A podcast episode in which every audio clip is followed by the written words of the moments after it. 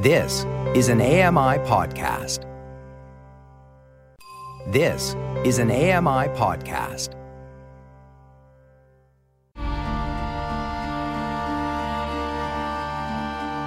Welcome to Voices of the Walrus on AMI Audio, where professional readers give voice to articles from Canada's best general interest magazine. I'm your host, Roger Ashby. Coming up, his job title was personal assistant, but all his duties pertain to Harvey's collection. Provenance was everything. A purchase had to be like a royal marriage, the lineage assured. Paul Berry reads Private Hands by Michael Lapointe. Michael Lapointe is the author of The Creep, published by Random House Canada in June. He has written literary criticism for The Atlantic, The Paris Review, and The Los Angeles Review. I'm Paul Berry. This is a fictional story from the Walrus Summer Reading Series titled Private Hands by Michael Lapointe.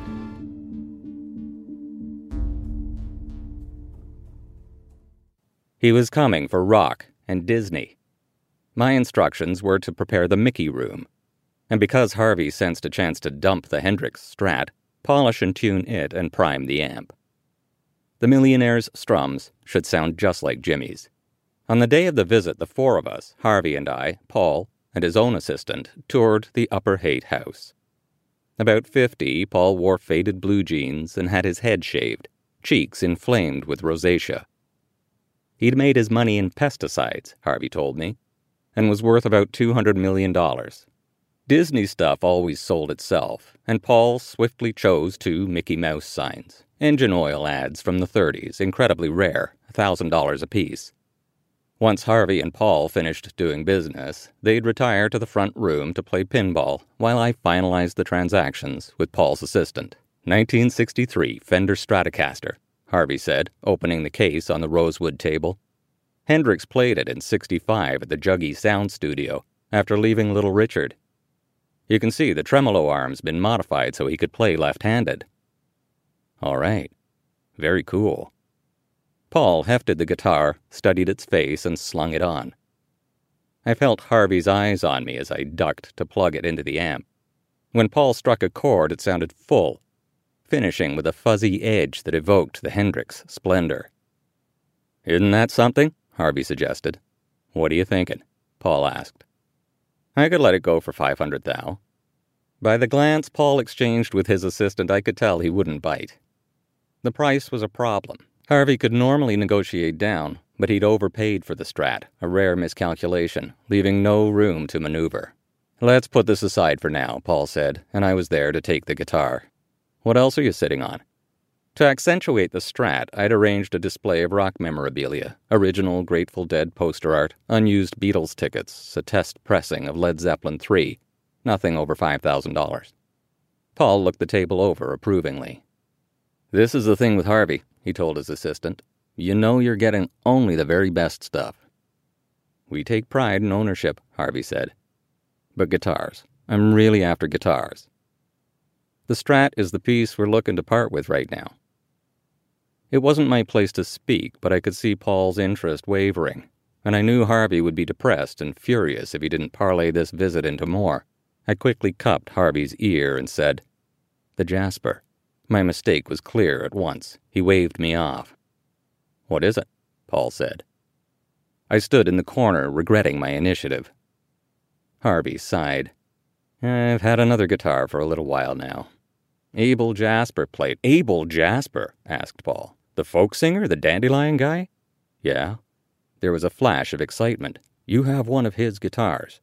Harvey buried his reluctance and signaled for me to retrieve it. I rushed to storage and gave the guitar a quick once over. Its tune had held. I was back in a minute. Well, god damn, Paul said when Harvey opened the case to reveal a modest acoustic instrument with a dirty rope for a strap. Tiny flecks of red paint were sprayed across its face. I didn't know you were a fan, Harvey said. He's not exactly Hendrix. My dad came up in the Depression, Paul said, a little quieter now, running a finger along the neck. He loved this music. Well, if you're a Jasper collector, this is the piece to have. He played this guitar from about 33 to 40, which covers the most prolific period of his songwriting and virtually all the recordings. Paul touched the high string and it sang. Dare I ask how much? I could let it go for a hundred thou. The number surprised me. I knew what he'd paid for it. But Harvey could see Paul was falling in love. That doesn't sound crazy, Paul said. I assume you can show provenance? That's why I didn't mention the guitar right away. The provenance is still a work in progress. But you have something, right? Harvey gave me a nod. It was a gamble. I opened the case's compartment, removed the slip of paper, and handed it to Paul. He read, This is to verify that Abel Jasper played this Maybell acoustic guitar for many years before giving it away in 1940. Certification made by the Museum of the Dandelion, 1979. When he folded the paper, Paul laughed. Harvey, what is this?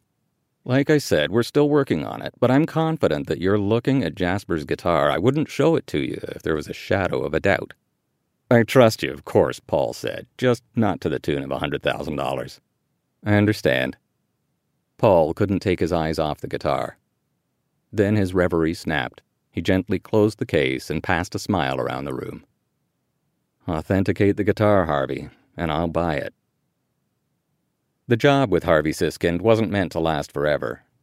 Out of college in 95, grades undistinguished, I'd taken a one year unpaid internship at an accounting software company in Seattle.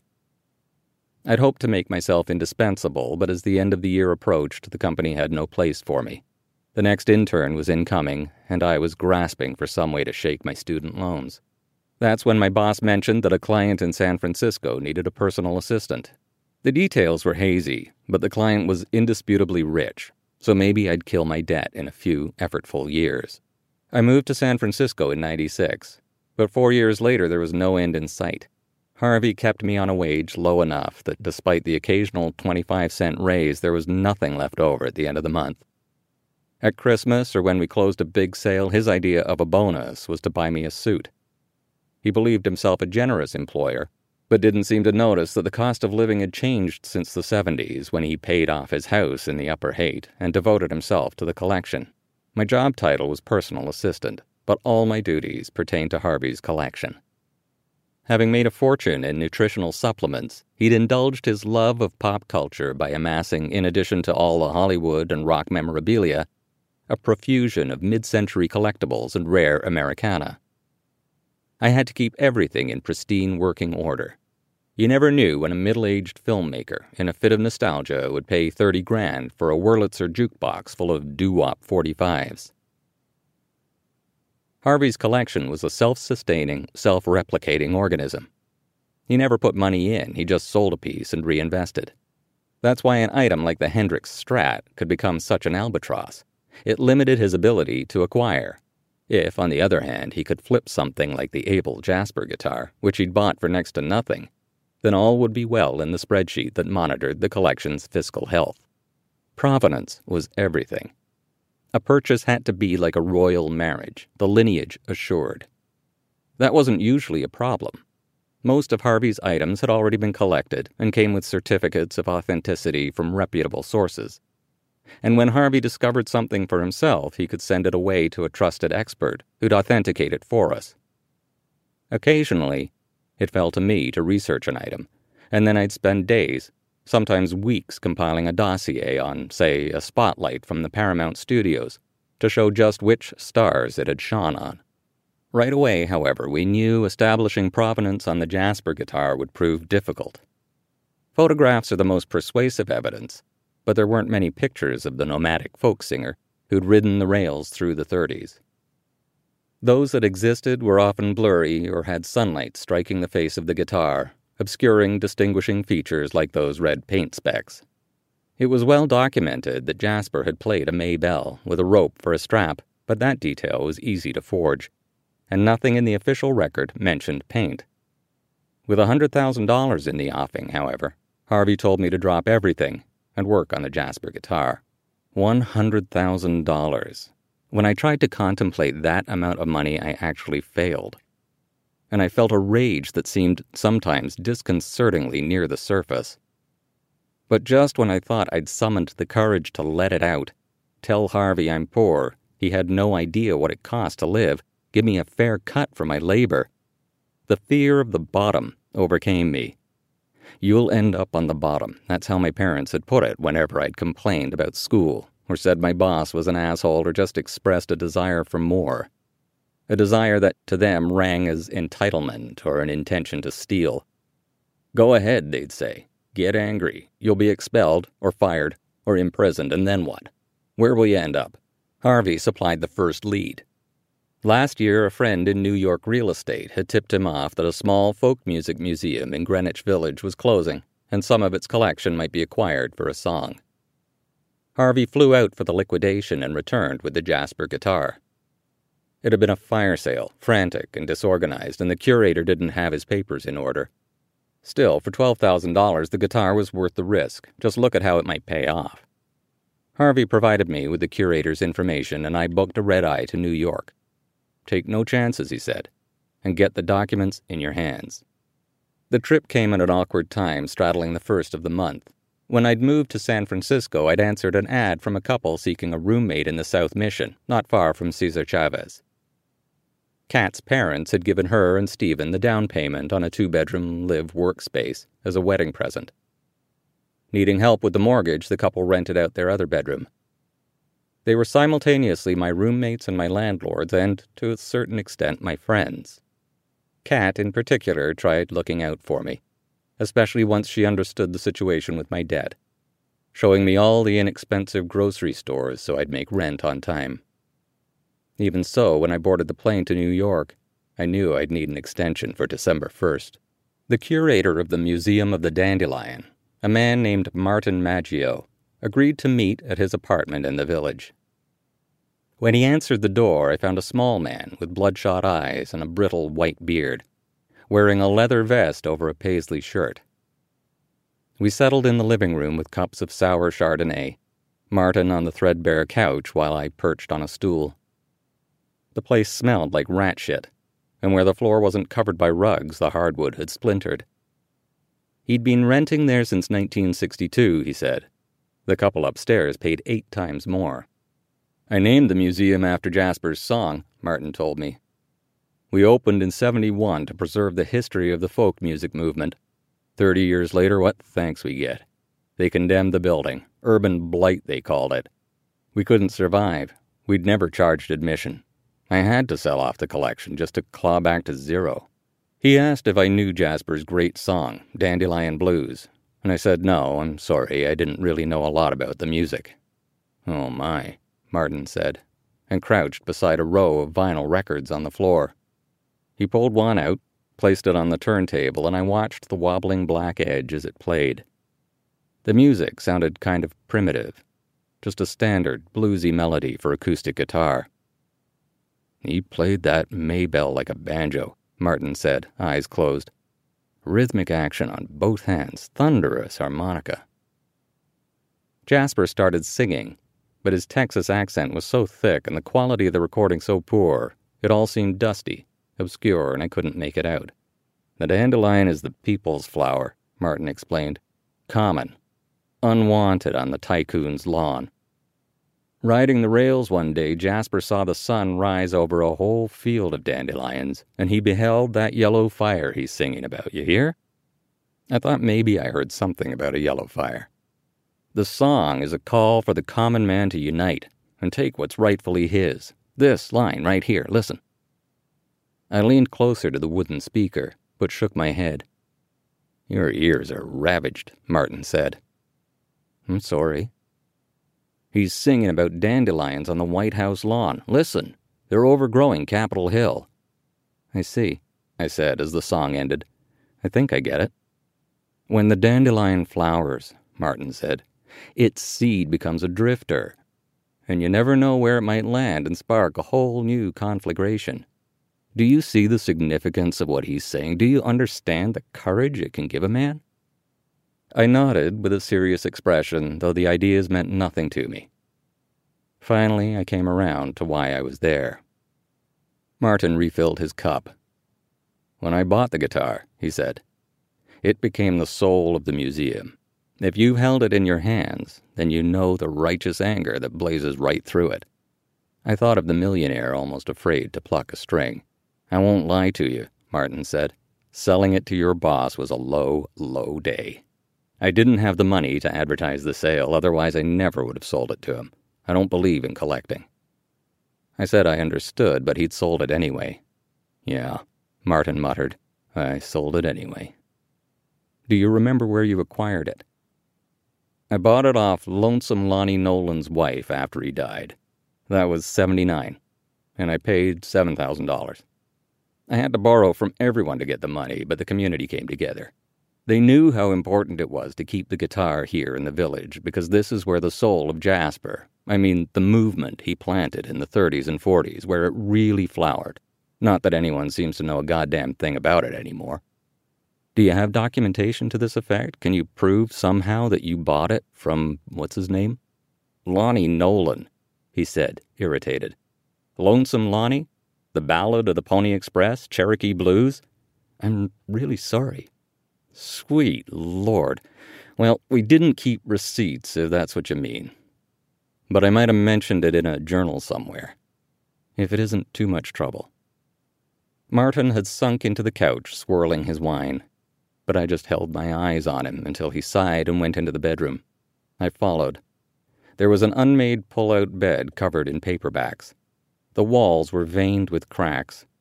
Martin opened a filing cabinet in the corner of the room and began digging through it. What had once been his museum was now contained in this cabinet. After a few minutes, he produced some notebooks bound in leather and brushed through them, eventually finding an entry from 79. Here, he said. That what you're looking for? The entry described Martin's purchase of Abel Jasper's guitar from Melissa Nolan, wife of Lonesome Lonnie Nolan. The price had actually been $5,000, but even better, the entry also said Lonnie was given the guitar by Christian Royce of Dallas, Texas. Who's Christian Royce? I asked. Martin took the journal back and stared at the entry for a minute. Royce was a farmer from Texas, he said, the one who originally got the guitar from Jasper. He lived in the village for a while in the 60s, used to sing a little but never caught on. Why he gave the guitar to Lonnie is anybody's guess. Would Nolan's wife remember? Martin said she died years ago. I was thinking about the provenance. The Nolan ownership was a regrettable gap, but if this Christian Royce were still alive and could testify to having given the guitar to Nolan, it was covered. It's a shame you won't be here tomorrow, Martin said. Some of the old faces are coming by. You could learn a thing or two about the man you're after. Royce? No, he said. Jasper, you could learn about the music, what it really means, what we've been singing about all these years. I apologized but said I was on a tight schedule. Then I asked if I could photocopy the journal. I'd noticed a copy place nearby. Martin seemed hesitant. You're planning to sell that guitar, aren't you? he said. We establish provenance on. I know what this is about. All right. If I let you copy the journal, he said, will you promise me something? Promise the guitar goes somewhere people can see it. It doesn't belong in private hands. The old man had grown encouraged by the wine, a fresh intensity in his eyes. I thought about how I'd never see him again. There was no record of this conversation. I could promise anything I liked to get the documents for Harvey. But all I said was, I can offer you a hundred dollars for the journal. Martin scoffed and handed it over. It's just a ratty old book. What goddamn difference does it make? Harvey had told me to keep receipts, but had given me the freedom to decide how much I'd spend. He trusted that I wouldn't treat it like a vacation. But the real reason I chose coffee window bagels and corner store sandwiches was that I had to float the trip on my visa. He'd reimburse me later, but there wasn't much clearance on the card. At a cyber cafe, I crammed an English muffin researching the next link in the provenance. Using a few different search engines, I found mention of a Christian Royce who'd played in Greenwich Village in the 60s. The article appeared in the internet newsletter of a college radio station in Montreal, where Royce still lived and performed. But if he were the farmer who'd received the Jasper guitar, as Martin said, then there were issues with the timeline. The article said Royce arrived in the village at age 21 in 1963, which meant he wasn't even alive in 1940 when Jasper gave the guitar away. I dashed over to the library, found the phone book for Montreal, recorded the number of every Christian Royce or Chris Royce or C. Royce, returned to my hotel and tried them all. When I reached the right one, he seemed happy to arrange a visit. No, he said. Jasper hadn't given him the guitar, but I wasn't far off and he'd make everything clear. After a hasty falafel, I headed into Tower Records. Martin Maggio had left me feeling pretty dumb about the history I was after, so I perused the folk section. An Abel Jasper CD was part of a display of inexpensive best of compilations. It cost $8.99, and in a rebellious thrill, I decided to charge it to Harvey as a business expense. Then I went back to the hotel and packed my bag, a little guilty about the extravagance. Today was the first of the month, and I hadn't paid rent. I summoned the courage to call the apartment. I'm glad you called, Kat said. I was getting confused. You didn't leave your check. Sorry, I didn't get a chance to talk to you about it. Is something wrong? No, not really. Nothing drastic. It's just that I need an extension. How long? Well, I'll be back in, I don't know, a few days maybe, and then I get paid on the 10th, so if you could just float me until then. Kat had always shrugged off money. She had a way of making me feel like it wasn't so shameful to bring it up but now her voice went stiff. I really wish you'd told me sooner. I know, I'm sorry.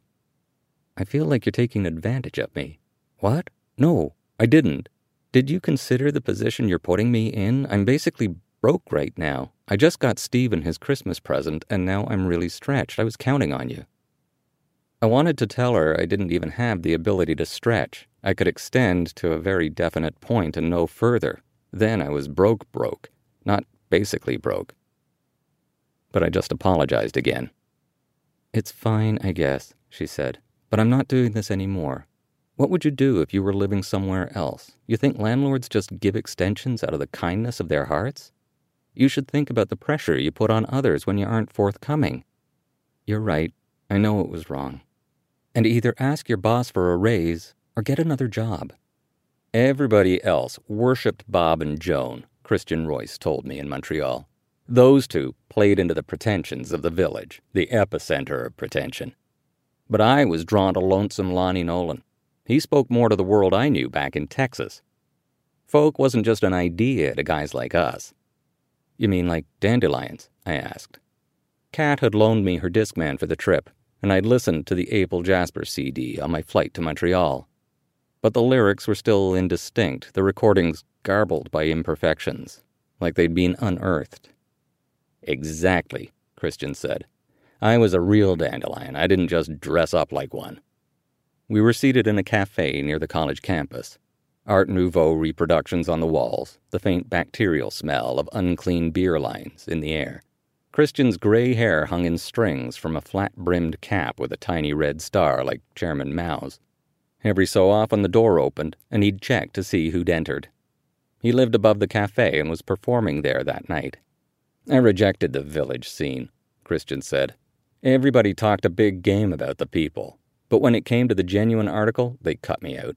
I got so fed up with all the fakes and pretenders. This was maybe 66. I decided to hell with it. I walked away from music. The last thing I did in New York was give Lonnie the guitar.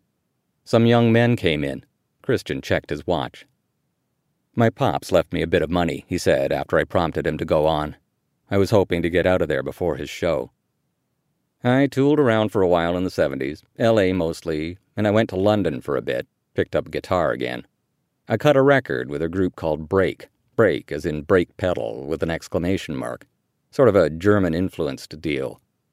Then I moved up here in 84. The government gives you all sorts of grants and things. I told him about my meeting with Martin Maggio, Sure, I know Marty, he said, one of Dylan's chief bootlickers. Kept Bobby's boots real clean. I said he'd told me Christian received the guitar from Jasper. But as I spoke, a pair of college age women came in, laughing, their high boots caked with slush, and Christian said he'd better get up there. He employed a synthesizer, a contact mic, and a host of effects pedals. It was pretty simple. He'd strike a key on the synth or hum into the mic, then loop the sound and begin manipulating it with the pedals. Soon the various strands would merge, and he'd let this throbbing wave of noise sustain.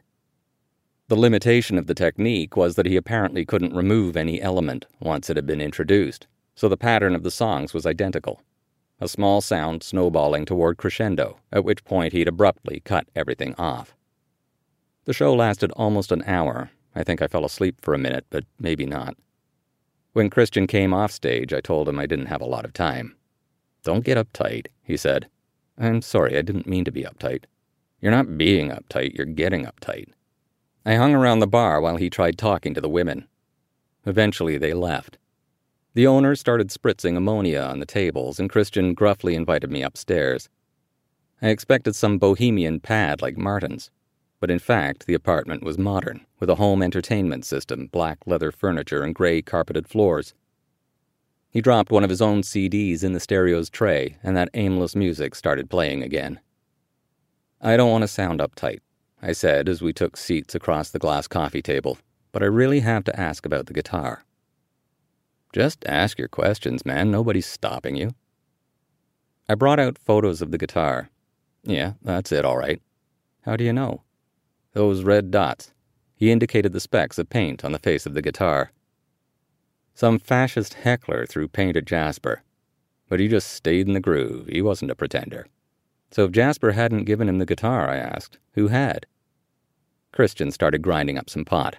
My old man. That makes more sense. Your father was a farmer? He licked the paper, sealed the joint, and sparked it. But he hadn't rolled it tight enough, and half went up in flames. When he'd gotten it under control, he crossed his legs and said he was a doctor.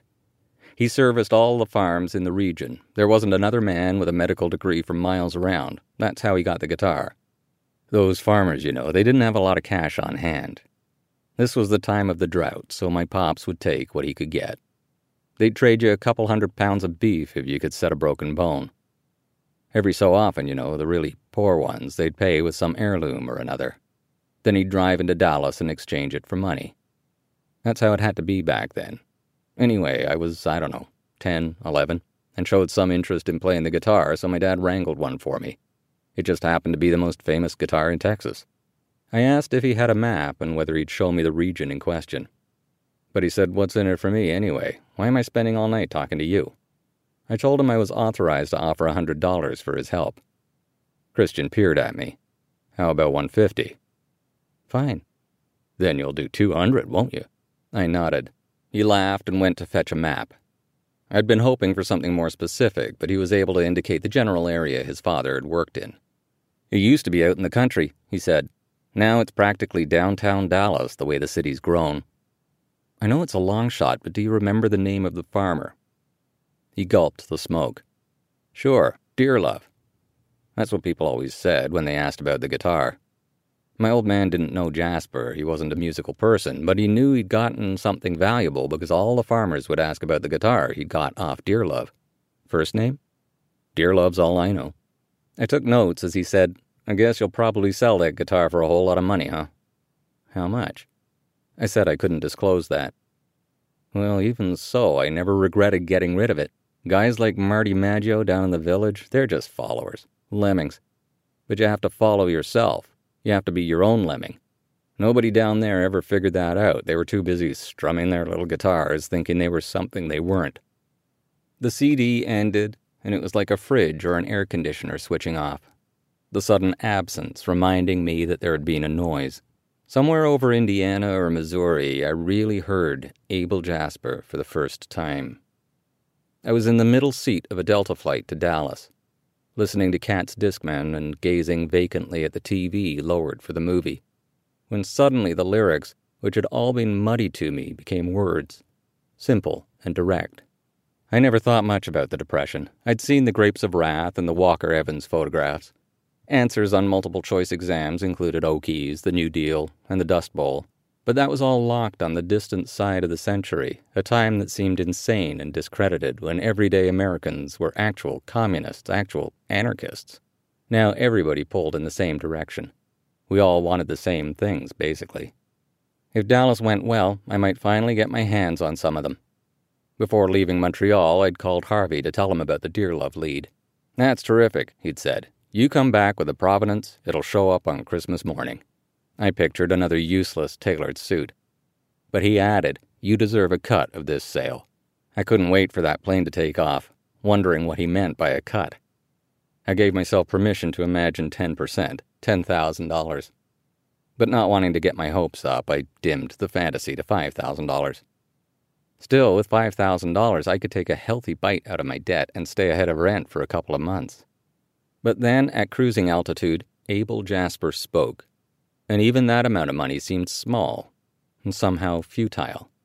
He was singing about people who'd been forced to sell ancestral homes and undertake the journey west. And what had sounded before quaint and almost gentle now seemed charged with a changeless anger. Dust driven, locust eaten. I closed my eyes and saw them all. Now he sang Dandelion Blues. As the song neared the end, just before Jasper's harmonica gusts it away, scattering seeds across the country, I looked out the window. The image rippled with burned jet fuel, but the sun struck the bank of clouds below, setting everything off, and surely this was the very thing he'd seen drifting on the rails years ago a field of yellow fire. Wind swooped off the high rise, 30 stories of stained concrete. In a long list of tenants behind a scratched plastic sheet, it was there J. Dearlove. It took a few days at the library to reach this tower, wedged between highways on the city's outer ring. I'd sifted through deeds of property for the farms in the region Christian Royce had indicated, eventually turning up a John Dearlove. From what I could discover, he'd acquired his land in the 20s. Ownership passed to his son, John Dearlove Jr., in 1977, and Jr. sold the farm in 89. The Dearlove name then dropped out of the agricultural records but I managed to root out mention of John Dearlove Jr.'s purchase of a unit in this tower in 1990. The timeline held together. I buzzed the number, and a woman answered, but the intercom wouldn't let us talk more than a moment, so I had to buzz a few times, trying to convey that I was there about Abel Jasper. She kept asking me to repeat myself, and I was shouting into the speaker when the intercom harshly beeped and the front door clicked open. I got into an elevator, cables gnashing as it wobbled up 22 floors, then hurried along the hall, televisions blaring behind doors until I found the Dearlove apartment. Standing at the door was a woman, maybe sixty, with a spray of freckles, faint brown eyes, and a loose bun of rose colored hair. Her black sweater had a big felt candy cane sewn on. She introduced herself as Jessie Dearlove. I'm sorry, I said. I think I've made a mistake. But you want to know about Abel Jasper. Is it about the farm? She invited me into a small, tidy apartment with plain wooden furniture, a portable TV set, and a beaded curtain to the kitchen. Decorated with red and silver bells, her miniature plastic Christmas tree sat atop a chest of drawers, and she'd hung some dresses to dry, their folds gently swaying in the radiator's heat. After serving coffee, Jessie sat across from me and said, What do you want to know? I explained that I was the assistant of a collector who'd acquired a guitar that might have once belonged to Jasper. I'd been trying to authenticate the item, and the chain of ownership had brought me to John Dearlove. You have the guitar? she said. Well, maybe. We think so. That's what I want to find out. You got a picture I could look at? I spread some photos on the table. I watched her lips move as she muttered. What's that? I said. She looked up in surprise. Oh, it's just, I never thought I'd see it again. That's the guitar? She nodded. How can you tell? Those little red specks. My brother Johnny took the guitar out on a painting job, got it all messed up. I wouldn't mistake it for the world. Last I heard, Dr. Royce's boy took it to New York. Fool's errand. He couldn't play a lick.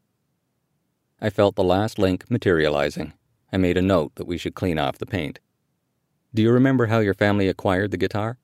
This all happened before I was born, Jessie told me. Dad was struggling to keep the farm, but he never refused somebody in need. He had old ways like that. He didn't have much to offer but the land itself, which was getting meaner all the time. But as the years went by and you started having all these folks on the move, the farm became a kind of way station for drifters and migrants and such. Dad would let them come together and share what they had, then move on to wherever they were going, or thought they were going. Soon enough, she said, word got around about the farm, and new sorts of people started showing up artists, politicians, activists. They'd stage shows and make speeches and try organizing people. One time, we even had a man running for president. I figured Daddy's face would be on a stamp if that man had won the White House, but I don't think he sniffed it. Those were good years on the farm, she said. People got by together. When the troubles came later, there wasn't anybody there. As for Abel Jasper, she said, I was only a little girl when he came to the farm. This was 1940? You know your stuff. Jasper ducked in with some drifters, slept out with them, sizing up the place. Nobody knew it was him until one night he brought out his guitar. Daddy took my brother along to where everybody had gathered. Plenty of folks with guitars had passed through the farm before, but they'd never played music like that. It came right out of that place, out of what people were feeling. Like everybody's, I don't know, pain or soul was talking. His voice cut right to it. Still does. Jasper and Daddy formed a bond. They'd walk together out all night talking over the situation on the farm. Jasper saw it for the special place it was. When the time came for him to go, he gave Daddy his guitar. Me, personally, I'd have turned him down. He'd played that thing for years, crisscrossed the country with it, wrote all his songs on it. But Daddy told me he just accepted. Simple. He understood what Jasper was saying by giving it away. I jotted some notes and asked how Dr. Royce had acquired it. Jessie looked into the cup in her lap. That was all my fault. How so? She went out playing where she shouldn't have and cut her hand on some old metal thing. Nobody thought much of it at the time, but then she started feeling sick and the cut went brown and smelled bad. Her father called Dr. Royce. By that time, it felt like it hadn't rained in years, and the days of the drifters were over, and they were all alone out there. When Dr. Royce presented the bill, there was nothing but the guitar. Jessie picked out one of the photos. Johnny used to play it, she said. So did I, a little. Johnny could really pick it, though. I don't know. I guess Daddy didn't have a choice. We had a few good years anyway, here and there, but all through the last twenty or so we were fighting with the pipelines. There were all sorts of takings on our land, so they could lay them down. Those should have been prosperous years on the farm, but the construction made it so you couldn't work. They'd build roads for their equipment that went diagonal across the land, then dig out trenches and never put the topsoil back on. All these big, dead scars. I was taking care of Daddy by then, so things fell to Johnny to negotiate, and I don't know. Somehow he never got his footing. Her brother finally got so fed up, she told me, he signed the farm away, signed the papers right on the hood of the company's pickup. With the money, he bought this place in the city for the three of them. It's a good place, Jessie said. Yeah, I said, it's really nice.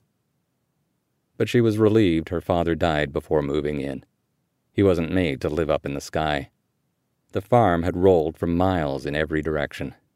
You done with that? she said, motioning to my cup. Thanks. Yeah. She gathered it up and whisked through the beaded curtain. I worked furiously, writing everything down. When she returned, I asked if she'd had any documents that might corroborate her story. Why, you don't believe me? I believe you. It's just, is there any sort of proof that Jasper gave it to your father? Jessie bit her lower lip then went to the chest and withdrew a photograph. The edges were frayed, and the whole thing had a crease down the middle, but I clearly distinguished Abel Jasper with a boy who was holding the guitar. It looked huge on his body. That's Johnny right there, she said, standing over my shoulder. This was taken the day Jasper left. Where's your brother now? Johnny died. I glanced up. She was peering past me into the photo. I'm sorry. It's okay. She sat down again. It isn't every day someone asks about the farm. On the back of the photo was written Johnny and Jasper, August 1940. I was holding the provenance in my hands. This is sort of awkward, I said. But would you let me copy this? What for? We're trying to authenticate the guitar. You said that, but why? It has very little market value without proof of provenance, I explained. You mean you can't sell it? That's right. She asked for the photo. I handed it over. She studied it a moment and said, I'm afraid that's how it's got to be. I said I could offer $200 for a copy. No, that's all right. I could go as high as three, or why don't you name a price? Jessie laughed and said, That old guitar must be worth a lot to you. How much it going for, anyhow? Maybe I can buy it back. I said I couldn't disclose that. Well, she said, and I thought for a moment she might relent. No, this is private, there's no price on it.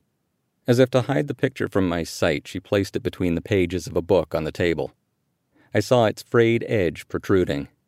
Hey, she said, don't look so glum. I brightened my face. I could still convince her somehow. You like to sing? she said. Sorry? I was just about to get my guitar before you buzzed. You care to sing with me a little? It'll be fun. I gave a nervous laugh and said all right, maybe it would, and Jessie went to get her guitar. I looked at the edge sticking out of the book. She returned with what could have passed for a Jasper forgery, a simple acoustic instrument that she wore with a rope for a strap. Can you play? she asked. I can only tune it. She strummed a chord. Doesn't need it. Anyway, Johnny could really go. This guitar was his, I can only mess around a little. You know any Jasper songs? I said I'd listened to Dandelion Blues so many times over the past few days I could probably remember the words. Then let's go. Jessie's right hand picked the strings, thumping low notes with the thumb while her left hand hammered and slid. I was so transfixed by the action of her fingers that I missed my cue. But Jessie only smiled as I found myself singing of dandelions, of a yellow fire that would burn up Washington. At first I felt embarrassed by the sound of my voice, but Jessie gave me courage. Soon it was like Jasper's accent had entered mine, all our voices joined in the original rage. I closed my eyes, gave into it completely. Let it out. There's nothing to fear. The song ended. Jessie slapped her knee. Right on, she said. We don't sound half bad. Yeah, it's good, I said, a little scattered. She picked up the guitar and looked at its face. I don't suppose this one's worth anything to you, is it? I blinked, confused. No, I don't suppose, she said. Well, it's about time I got dinner on the stove. I collected myself and said I understood. Jessie went to put the guitar away. I looked at the book on the table. Her footsteps faded in the hall. I hated Harvey for putting me here, but the song had given me courage. I could march back to San Francisco empty handed. I could tell him there's no provenance, the guitar is worthless, he should give it away. Then the wind howled on the high rise. Go ahead, do that, sure. And what about the first of the month? Where will you end up? There isn't any Dearlove Farm. There isn't an escape anymore. The bottom is deeper than the song. I pulled the photo from the book and slipped it into my pocket. Jessie came back. I was standing. I thanked her for sharing her story. You're welcome to it she said. It's good to keep old things going. I should have hurried off, but for some reason I lingered. As if she'd only glance at the book and show me how to let it out. That was a fictional story from the Walrus Summer Reading Series titled Private Hands by Michael Lapointe. I'm Paul Berry. You've been listening to Voices of the Walrus on AMI Audio, produced by Don Dickinson, audio engineering by Sam Robinson and Bill Shackleton. The manager of AMI Audio is Andy Frank, and I'm your host, Roger Ashby. If you enjoyed this podcast, please consider giving us a rating and review, and subscribe for more.